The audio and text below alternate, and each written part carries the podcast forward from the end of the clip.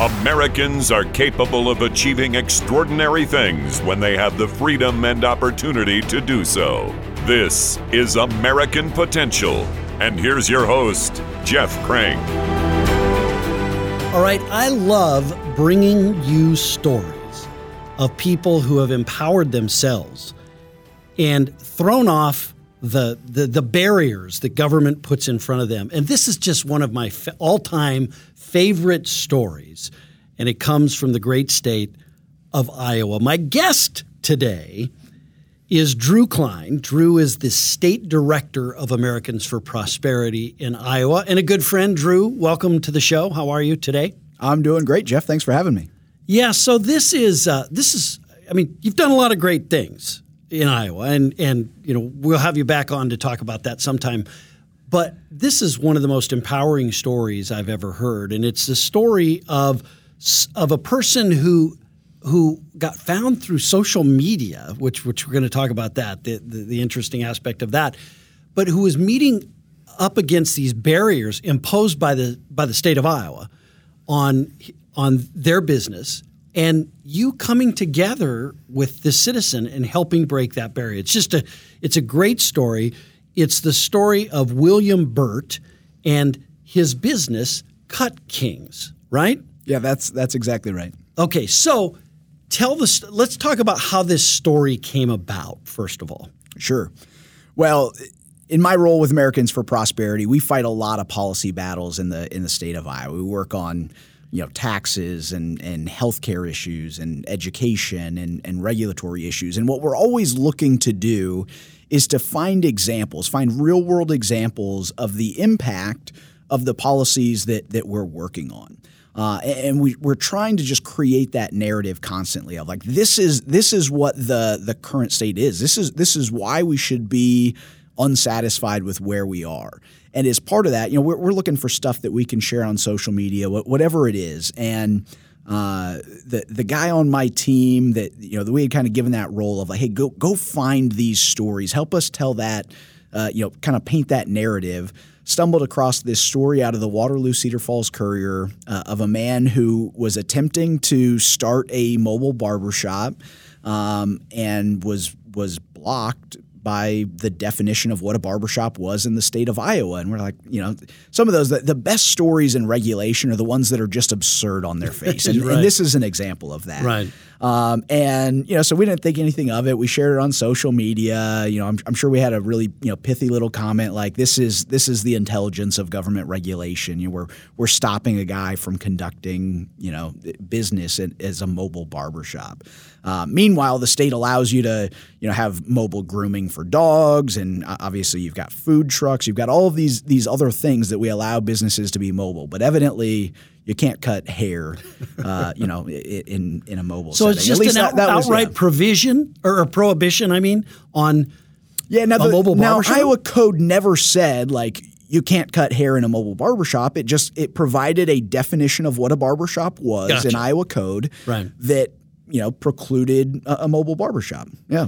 And so someone was was implementing this and and saying you can't actually do this? Yeah, and that that's actually the, the story starts to get sad really fast. I mean, William is a guy who just a just a huge heart. And so he saw a need in his community, saw saw people in his community, and, and some of this was even reflecting on his own background that just didn't have the means to make it to a barbershop. You know, whether right. it was the financial means or um, you know, we met some of his clients that were wheelchair bound or whatever it was. Like they just weren't going to make it to a brick and mortar shop to come sit in a traditional barber so shop. he bought he bought a van, so, right? So he bought a used transit van um, with a wheelchair lift. Uh, and I believe he bought it in the state of Tennessee, drove it home, gutted the interior of this thing, remade it uh, into a barbershop. And as he's going through this, he's working with you know mentors and kind of the Small Business Association and different folks. And and one of them one day just kind of calls him out of the blue and says, "William, we we kind of caught this flag. We don't know if Iowa law allows you to do this." and that was was kind of the brakes just being pumped on on his business and and on his dreams uh, of of being able to go out and meet that need in the community. So tell us a little bit before we continue with this story. Tell us a little bit about William Burt. Yeah. Tell us his background and Yeah, William is uh, is a phenomenal guy who's who's packed a lot of life into uh, into his years. As you know, we all know people who have done that. He, he's actually a native of Mississippi, but grew up, you know, very poor. Um, you know, had a had a rough childhood. Was was being raised by a single mother. Um, you know, was in contact several times throughout his his youth with um, the the justice system. You know, ended up being incarcerated several times. Actually, learned barbering while he was incarcerated. That's where where he picked up uh, a, a, set of clippers for the first time. And and you know, he he tells a story that like he didn't just pick up a, a set of clippers and continue to do it because he was bored in prison. He fell in love with barbering in in, uh, in prison because it was a way for him to connect with the other guys that he was incarcerated with in a way that, that he just didn't you know when he was sitting across from him at a table or, or, or right. visiting in other ways and and uh, and and perfected the craft you know, while in prison, which opens up a whole nother line of, of questioning about, well, why do we force people to go to barbering college if guys can get proficient at this through sure. practice in prison? Right. But, you know, right. we'll, we'll, skip over that uh, for, for this episode. Uh, but but that is that is where he was. And so he was in and out of, of prison and, and got out. And, and he actually tells a story in a really impactful way. One of his children was visiting while he was incarcerated. Um, and, the, just the boldness of his son to say, Dad, you tell me that you love me. Um, but if, if you loved me, you'd be here with me. And, and, so the next time William got out of prison, like that, that was the message that really stuck in his mind that, that resonated. And he knew that he had to find something, uh, some way to to stay free, to to stay right. in society. And and thankfully he had picked up this barbering skill while he was incarcerated, and that became kind of his ticket to to freedom. That was how he was going to provide for himself and for his kids and and and live a productive life in society rather than the you know, I mean, in full disclosure, he, he, had been dealing drugs, and, and he owns all of this, and, and says, you know, I was I was meeting, you know, f- the the physical needs of my family, but I was doing damage to the community around me, and, and he has this great perspective on life now that's, mm-hmm. that's come out of right. that. So so barbering really became like his his gateway to, to maintain his freedom and and stay you know stay in society. Yeah. So he gets out of prison. Yeah essentially turns his life around through that revelation that he's not there for his kids. Yep. Right. And um, and and goes into business, tries to be productive member of society, make a living, and provide for his family. Yeah, and I'll provide a few more details. So he gets yeah. out. He's he's learned barbering. He's he's been performing the the function and the service of barbering, but actually he gets out and he goes to barbering college because despite the fact that he's been cutting people's hair for several years at this point, the state says he has to go get a barbering license. Of course, and, right? Okay. So he does that. So he does that. But he also at the same time. Um, you know, starts taking classes again at the University of Northern Iowa, and he, he gets himself a, a four year a bachelor's degree as well um, in in business, and and uh, actually today he holds a master's degree as well. And, wow, um, yeah, so he's he's an incredible guy. Just the the resilience, the tenacity to to really you know get after life and redeem you know redeem the opportunities he has in front of him. And I'm going to have William Burt on. I want to make sure that we have we'll get him. William Burt we'll on, on on the show. Okay, so now he does, he has this great idea. Yeah. This entrepreneurial idea, right? Of well, why don't I have a mobile barber shops? Because uh, some of my customers can't can't easily get to my to a barber shop. Yeah. And he goes out, invests his capital, buys the van, fits the van, and finds out there's a prohibition on it from the state of Iowa. Yeah. And so what happens is we we um so so just you know the the function, the the structure of of state government in Iowa. Williams, uh, state representative, hears about this, probably sees the exact same story that we saw in the Water, uh, Waterloo Cedar Falls Courier, um, and introduces a bill to change the definition of a of a barbershop. And um, you know, unfortunately, he's a he's a member of the minority party, and, and structurally, like oftentimes, you know, those are bills that just don't get seen; they they get mm-hmm. overlooked. Uh, we saw the bill um, and, and, started asking questions. And then a, a companion bill popped up um, in the Senate as well, and it, you know had had enough traction. We, we went and, and, you know again just started kind of digging into the story. You know, what's this look like? You know, how, how could we be involved? Um, and, and, we get to a point where there's going to be a subcommittee held on this piece of legislation. Uh, but we're still kind of in this phase where we're trying to gather information, but we've never met William. We really don't have much of a presence in Waterloo at this point. All we have is this story in a newspaper. Um, and, and we go back and we look at it, and there's a picture of, of his mobile barbershop in the story and it has his phone number on the side. And so I, I look at one of my colleagues and I say, Tyler, just call him. Just call him. Right. So let's let's hear his story. Sure. Um, and from there, that's really where our relationship with William kicked off, and we got to hear, you know, just the the full backstory, stuff that wasn't you know wasn't in that first news article, um, but it was really an opportunity for us to invite him to to come actually be a part of this fight that was happening in Des Moines that that really was happening separately from him. Mm-hmm. Um, it certainly would have benefited him, but he was not directly plugged into that to that policy battle um, in the way that that we really knew he needed to be in order to impact change. Yeah. So so talk about that. Talk about Americans for Prosperity's role in getting William. Uh, connected and, and equipped, right, with the tools necessary to have an impact. Yeah. Well, I, I suspect uh, suspect that a lot of your listeners are, are already fairly plugged into what's going on politically in, in their community, you know, state level, sure. federal, whatever it is. That's not the norm in every community, and it's not the norm for for every American. And William, I think, is a is a great example of that. He's trying to live his life. He doesn't know what's happening in Des Moines, and and quite frankly, as a guy who who loves the the concepts of limited government, I want more Americans to be able to live that way, where they don't have to worry about what their government is doing. But this was a case where he had the opportunity to, to get directly plugged into a fight that was impacting his life. And that's that's really what we see as kind of our mission, you know, at the at the state level with Americans for Prosperity and certainly, you know, in, in other ways as well, is to to connect Iowans to the policy fights that are impacting their lives. And so uh, it wasn't just kind of this this one off call where you say, "Hey, William, there's this bill that would you know change the the trajectory or unlock some opportunity for your business idea. You should come down here." It was a hey, we we want to find ways to not just get you plugged into this fight, but to get your whole community, you know, plugged into your fight as well. Not just the the guy whose vision it was to to operate the mobile barbershop, but the the people that would benefit from that mobile barbershop as well. You know, we, we look at business as it is needs to be mutually beneficial. It's not just beneficial for the guy who who makes money off of the business, but also for the people who who willingly seek those services to meet the needs in their lives as well. And so we wanted more people in his community to get involved in, in this as well.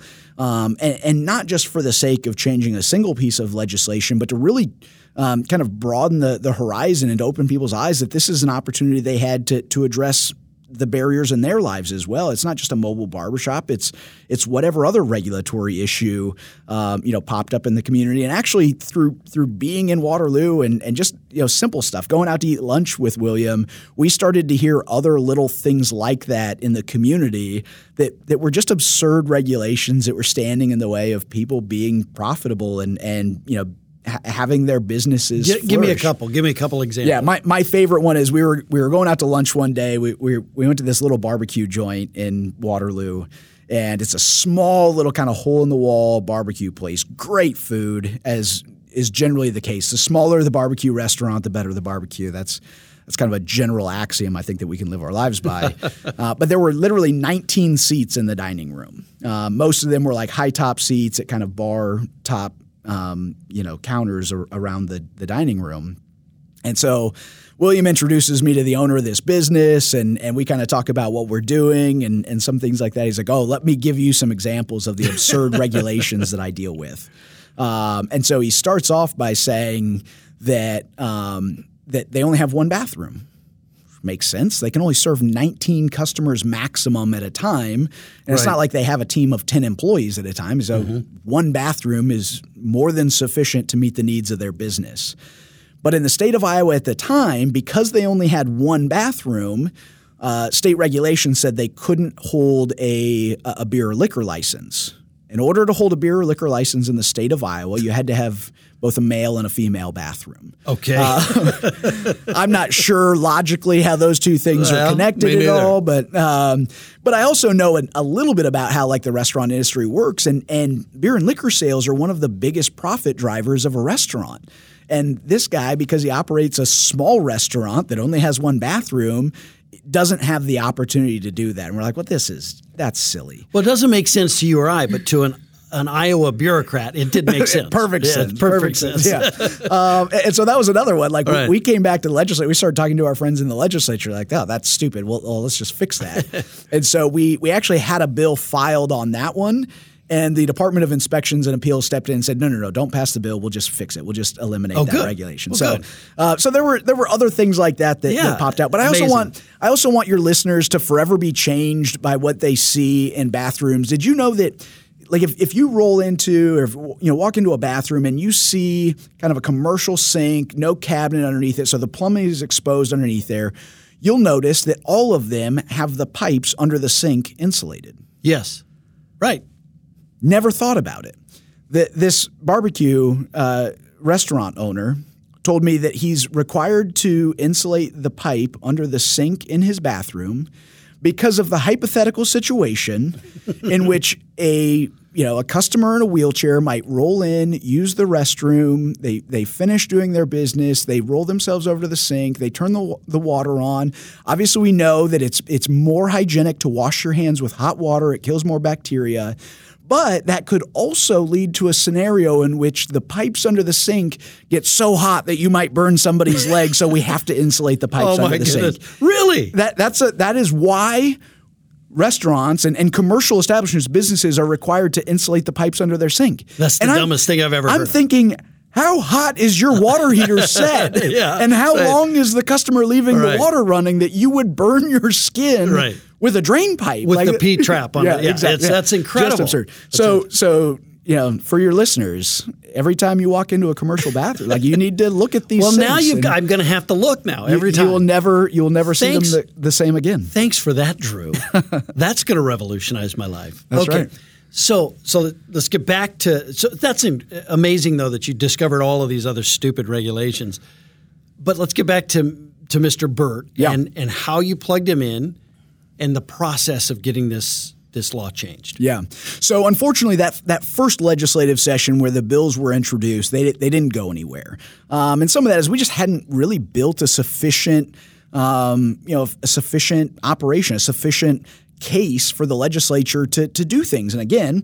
I'm a limited government guy. I don't want you know the legislature going out of their way to to pass laws to solve non-existent problems, and and so I can appreciate that the process moves slow at times, um, and you know, but but we weren't willing to to quit on the idea. I mean, at this point, William, not only does the idea make sense, but it also is just a, a perfect example of what it is that we're trying to do in in government and the institution of government and, and in communities as well. And so we started making, you know, regular trips to, to Waterloo, not just to to talk and plan and and and kind of you know work through the process of how we were going to come back and take another run at this in the next legislative session. But we started hosting events with with members in his community to talk about uh, you know to, to start out with you know baseline just to get their impressions on you know state government and and you know how things worked around them what what their experience and and their involvement with the political system in general was um, eh, which was eye opening because again, these, this was a community that we hadn't been a part of, um, and and we also didn't want to you know just step in and start calling shots. We we needed to hear from them and and really understand kind of where where they were at in this process as well, and then that gave us the opportunity to to ask them what you know what would be helpful um, and, and start to find ways. And so we we did basic things like you know we take it for granted that we talk to our legislators and that we we lobby our legislators. We attend forums. We we do these types of things. We um, you know maybe we get an activist to write a letter to the editor or whatever that looks like. Um, but that was not really on the on the radar for this community. And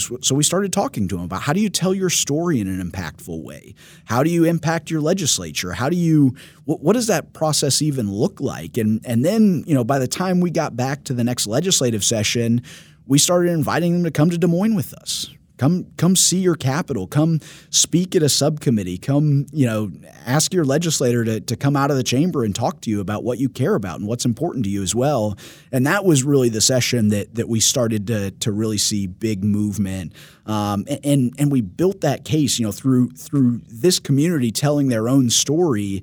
Uh, it got it got more press coverage. It got more earned media, and, and so it almost just became this snowball. And and so to the extent that there was an interest group or or somebody that wanted to step in the way of it is like, well, you know, you're now stepping in front of an avalanche instead of instead sure. of a snowball, and, and, that was really kind of the magic of of tapping in, not to you know just to us doing our jobs as, as lobbyists, but tapping into a community that was going to make this bigger than just one person in their fight, right. or, or, even one community in their fight, because then you start getting you know rural lawmakers to start realizing, well, actually, you know what, the barbershop in my community is closed as well. Like this, this could help in rural Iowa, right? Um, and, and you start to see the the possibilities, and and even more so, it gave us the opportunity to, to again start to highlight these other absurdities in, in the regulatory code and and just things that didn't make sense, where we were putting up artificial barriers for no other reason than to protect the status quo. Mm-hmm. As, as this was was happening, did you see? And I haven't asked you this question before we started, but did you see a change in in William in like the way he was presenting this and? and just in maybe even his confidence level to start moving around in these circles, which I'm sure he was very unfamiliar with. Yeah, yeah. I mean, at this point, you know, again, I, I if we go back in the story of ways, you know, William has been in and out of of the justice system. He's he's you know has some felonies on his record, and so at this point in his life, William has never even cast a ballot. He's never voted because he under Iowa law, he doesn't sure. have the the ability to. Yes, um, he's he's you know lost his right to vote. His his you know we, we talk about the loss of citizenship rights. You know with with a felony, and so at this point he is completely on the outside of of this system. Um, and so there's a lot of education, but but he's I mean like, like I said, he's he's a very you know intelligent, well educated. I mean, he's got a he's he's got a he's got a, a professional license that required a lot of education. He's got um, a, a four year degree through the University of Northern Iowa. He's working on a master's degree. He's got all of these things going on. I mean, he's a very intelligent guy, but this is just a world that that he's not lived in and operated in. And I think the other thing that that changed substantially is he started seeing this as a fight that was bigger than just himself. Um, I think oftentimes we do this in our own lives as well as we see, you know, just the the barrier that's right in front of us, and we don't always recognize that this is probably a barrier that that lots of other people are dealing with, or a barrier that's very similar to the ones that that other people are dealing with. And so, you know, I think he started to realize that that this was something that was going to unlock opportunity and potential for a lot of other, you know, a lot of other people in the state of Iowa. And and, and again, like the the power of a story like Williams is, I think it's reverberated outside of Iowa as well. Mm-hmm. Certainly, as we've had an opportunity to share his story, but we've also, you know, had the opportunity to to get him plugged in on, you know uh, entrepreneurial panels in in states like Minnesota and, and you know surrounding states that, that started to hear about this um, and and to address you know maybe not the specific issue that he came up against but the broader idea that like don't don't just let the barrier be what stops you like you, you gotta you gotta press through those things yeah did you meet opposition what was the opposition I mean obviously there was some opposition to passing this legislation yeah yeah, well, and, and I think some of sometimes you know status quo holds its own inertia yeah. Is, yeah. is a lot of right. it. But I think you you run into you know just the the folks that operate well in the status quo. So you have your your standard you know beauty shops, cosmetology shops, barber yeah. shops, whatever it is, to say, well, that's not fair because X, Y, or Z. Yeah, well, and, he's going to have a competitive advantage right. over me if you allow him to operate in a mobile barber shop, and you have you know, you you also have just kind of this big nanny state mentality as well. It's like, well, is this safe? Is it safe for him to? I mean, we literally heard people talk about like, could this be a front for human trafficking? He's like, no, he wants to cut hair. Yeah, like, right. he's trying, if he's human trafficking, we'll arrest him for yeah, human yeah, trafficking. there are laws that yeah. address human trafficking. Right. Like, you know, so it, it was just again, I, I you never really understand the full intention of why somebody is opposing you, mm-hmm. but you get mm-hmm. to hear the absurd arguments. But you had, but, but yeah, you sure, literally had sure. some of the other interests, some of the people who are already in the market Yeah, yeah, of course. Um, and and wanted to keep a competitive advantage. Like Great Clips isn't going to start a mobile barber service because it doesn't fit their business model. They're making plenty of money doing it the way they're doing it. They don't want competition, so they're using this regulatory system to keep competition out. yeah, yeah, Right. Yeah. Amazing. So let's continue. So we got the bill passed, right? Bill is passed.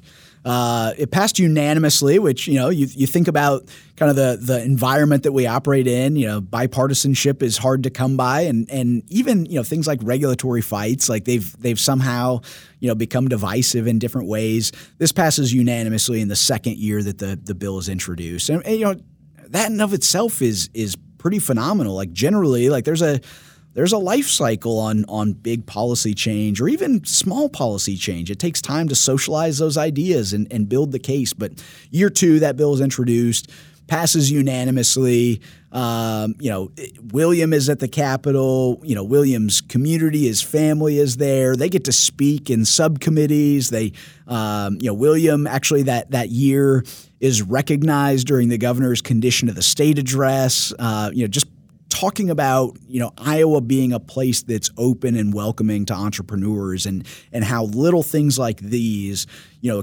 start to accumulate and, and they they form those big regulatory barriers that that ultimately send the message of it's just too hard. There's too much we're just not going to do it um, and I think that is that is you know maybe the biggest stifling factor that that stops people from starting businesses stops people from from innovating and and looking for ways to go out and meet the needs in the community around them And so many people meet these barriers and they they they don't take the next step that William took, right? It's almost just easier. Like Yeah. to just say, okay, well then I won't go open a mobile barber shop, right? Yeah. And just I'll just do it the way I'm doing it. But thank thank God that William pushed forward and and joined up with Americans for Prosperity and and got this through. How, how, on some of the other terrible, dumb regulations that you saw, are you and you've worked on some of those? Some of them it sounds like you Yeah. already got got changed. Yeah the pipes are still being insulated but you thank know God. you well, thank God. Let's just be honest. Thank God that the pipes are still being insulated. Yeah, your your legs are safe from the horrors of uninsulated bathroom drain pipes. Uh, but yeah, no, the, the barbecue restaurant now you can you can go in and, and Yeah. order an icy cold beer to go with your rack of ribs at the the barbecue joint in Waterloo.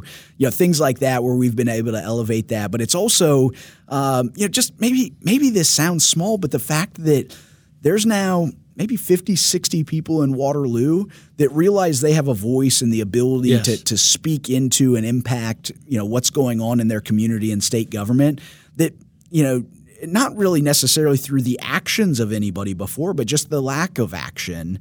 They, they didn't realize that before, um, and and you know so we've been able to to continue to maintain that relationship with William. He's got the mobile barbershop. It, it honestly today operates more as a nonprofit function um, because he's separately started his own brick and mortar barbershop um, and, and has other barbers that have come in that he's mentoring and, and they're they're starting to operate in his business. And then he's also taking them on the road for some of the nonprofit stuff. We did a we did a back to school event a couple of years ago in, in Waterloo, or I guess just last fall, really. Um, and you know, as part of that, we, we were in a in a low income part of, of town, and so we were providing school supplies, um, talking about our perspective on on foundational education issues, and then William brought in himself and two other barbers and gave free haircuts for four hours. That's great. Um, you know, so that and- and this is something that again I just didn't recognize, but in you know in his community, in the black community, having a fresh haircut is a big deal, um, and and you know is a huge confidence boost, and and really speaks to the dignity of the individuals. And so you know I don't remember the exact number, but you know hundred kids got to go to their first day of school with a fresh haircut that wouldn't have otherwise had the opportunity to Yeah. do that. Um, and again, it, it wasn't just the bus that was illegal; it was all mobile barbering. He would not have been able to provide those services uh, if it weren't for the change in the law.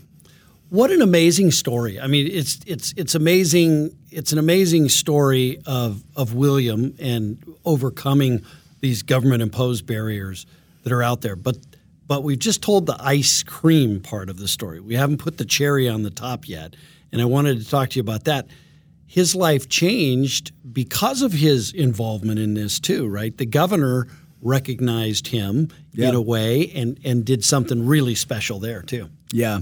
So, you know, I, I touched on on this or, or maybe danced around it a little bit throughout this episode, but you know, again, uh, a felony conviction in Iowa is, is a loss of citizenship. You you lose your right to vote, and and there's a process to have those restored.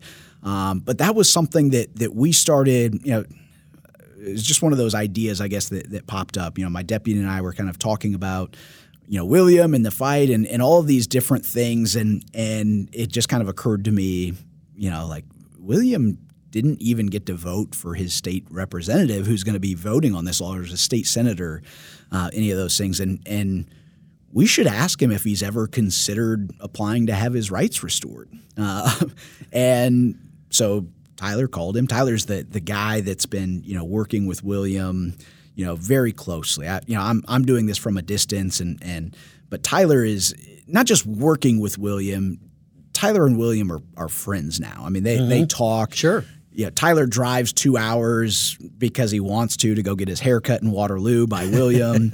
um, like these these guys are are friends. I mean, this is this is more than just a you know transactional you know relationship to, to change a law in Iowa. And so so Tyler calls William and says, William, do you have the right to vote? And I, I think it kind of caught William off guard. He goes, I don't think so. Um, he goes, but you don't you don't know? Like, have, have you ever applied to have your your rights restored? And he goes, No. How do you do that? And he said, Okay, well, let me. We'll just we'll send you the form. um, and so, you know, he, he fills out the form. We get it turned back in, um, and, and we're going through this this process and. Um, and so we're we're with William one day, and admittedly, like you know, we're we're kind of excited about this. We're now pretty emotionally invested in this, and and so we wanted to be there, and so so we coordinated this with with some of the governor's staff, and Yes. said, you know, we we want to be there when you call William to let him know that you're restoring his rights. And she's 100% on board with this. In Yeah. fact, this is something that she just thinks is is dumb that we're automatically disenfranchising people, you know, for life for all felony convictions. There's, you Right. know, obviously a wide array of, of things that, you know, that will earn you a felony. Um, and, and so she's on board with this, you know, from the outset, but especially given, you know, what William's doing. I mean, she, she knows his story. She's seen his involvement. I mean, this is a guy who's who's more involved civically at this point than ninety percent of the population, but he doesn't get to vote Sure. in the elections. And so, um, yeah, we're sitting around in the barbershop with him one day, the, the day that we know Governor Reynolds is going to be calling him, and. Uh, so his phone starts ringing. You know, I had received a text a couple minutes earlier, like, "Hey, we're, we're about, you know, she's about to make the phone call," and he just ignores it. like, what do you do? Wait, he's like, I don't know that number. We're like, William, answer the phone. and he looks at us. I was like, answer the phone, William. and so he answers it. And uh, she goes, William, this is Governor Kim Reynolds. And he doesn't. He doesn't buy it. Like he's like, no, No, it's, it's a scam. He literally says, Governor Kim Reynolds? And she goes, Yeah. He goes, Oh. Well, hi, Governor. He's like, this can't. This has got to be a prank, Right. Um, Right. And uh, you know, unfortunately, now he, he doesn't like this part of the story. But you know, th- this was this was huge for him. I mean, something that that I don't think he even realized how much he he valued it. But but the message that it sends to be able to restore somebody's rights to um, to not only invite them into the the process to fight, you know, on the on the policy front, but to, to restore their rights and, and really speak to to their dignity, to their um, to their identity as a as a citizen again to restore that um, has had you know has had a big impact and again not just on him but I mean this is a guy who has has kids who has grandkids I mean that we're talking you know likely generational change from from just a mindset perspective Right. on, on their their potential their power to impact the world around them um, it, it was incredible to to be there for that and I've seen the video of it. Yes, I mean, certainly. he got very emotional. Yeah, and that's that's the part he doesn't like. You know, in fact, he criticizes us on on the video of the, the story that we're telling. He goes, "Man, I got a I got a film here, you know, film crew here, Right. You know, filming me crying. Yeah. and uh, uh, you know, and thankfully the, the the cameras weren't on us, so Right. we can say that we were not crying. Yeah. um, it was just William. He was he was the only one. Uh, yeah. Well, uh, he but- should. but, it really was. I mean, just a, just a, an incredibly powerful moment, not just course. to change his life, but to, to change you know really uh, untold lives around him as well. Yeah, such a great story. I mean, for him personally, for for for the governor, for Americans for Prosperity Iowa, but but for average American citizens to see that story, and I guess that's that's how I'll end this is with that question. I mean, th- this is a powerful story about how people can can come and partner with Americans for Prosperity to to do amazing things like this and to literally not just change their life but the lives of many others around them. Y- your thoughts on how people should should embrace that and get involved in what they can do to make a difference.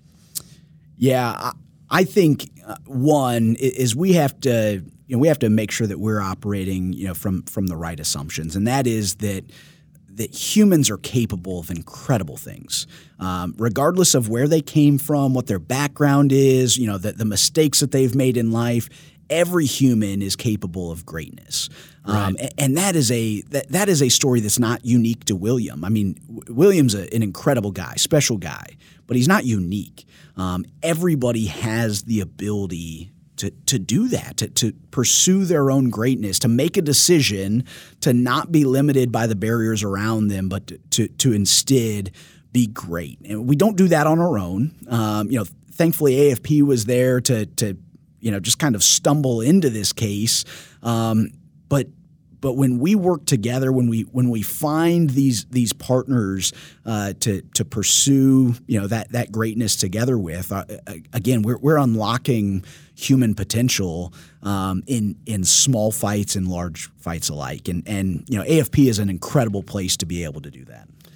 So true. And Drew, I can't thank you enough for taking the time to tell this amazing story. I mean, you guys invested a lot of time and effort. I'm sure this was a labor of love for you. Very rewarding. Yeah, very rewarding. Um, something that you can be incredibly proud of. But I'm sure William Burt is deep down inside. He's probably very, very proud of of getting involved and in, doing this. He should be. He Yeah, should be. for sure. Yeah.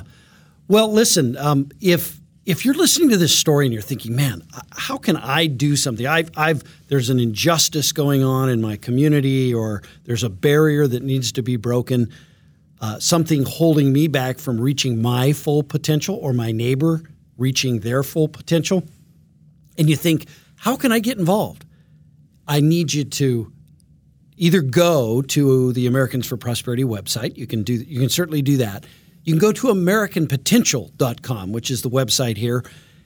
But you can also send me an email, jeff at americanpotential.com. And if you will send me that email, I will make sure to get you hooked up with someone in your state at Americans for Prosperity who can help you break that barrier. Uh, just like Drew and his team in Iowa worked with William Burt to break the barriers uh, that, that were imposed upon him. This is a great story. There's going to be many, many more on future editions of American Potential. Thank you for listening to American Potential. You may listen to more stories from Americans working every day to expand freedom and opportunity in their communities by visiting AmericanPotential.com.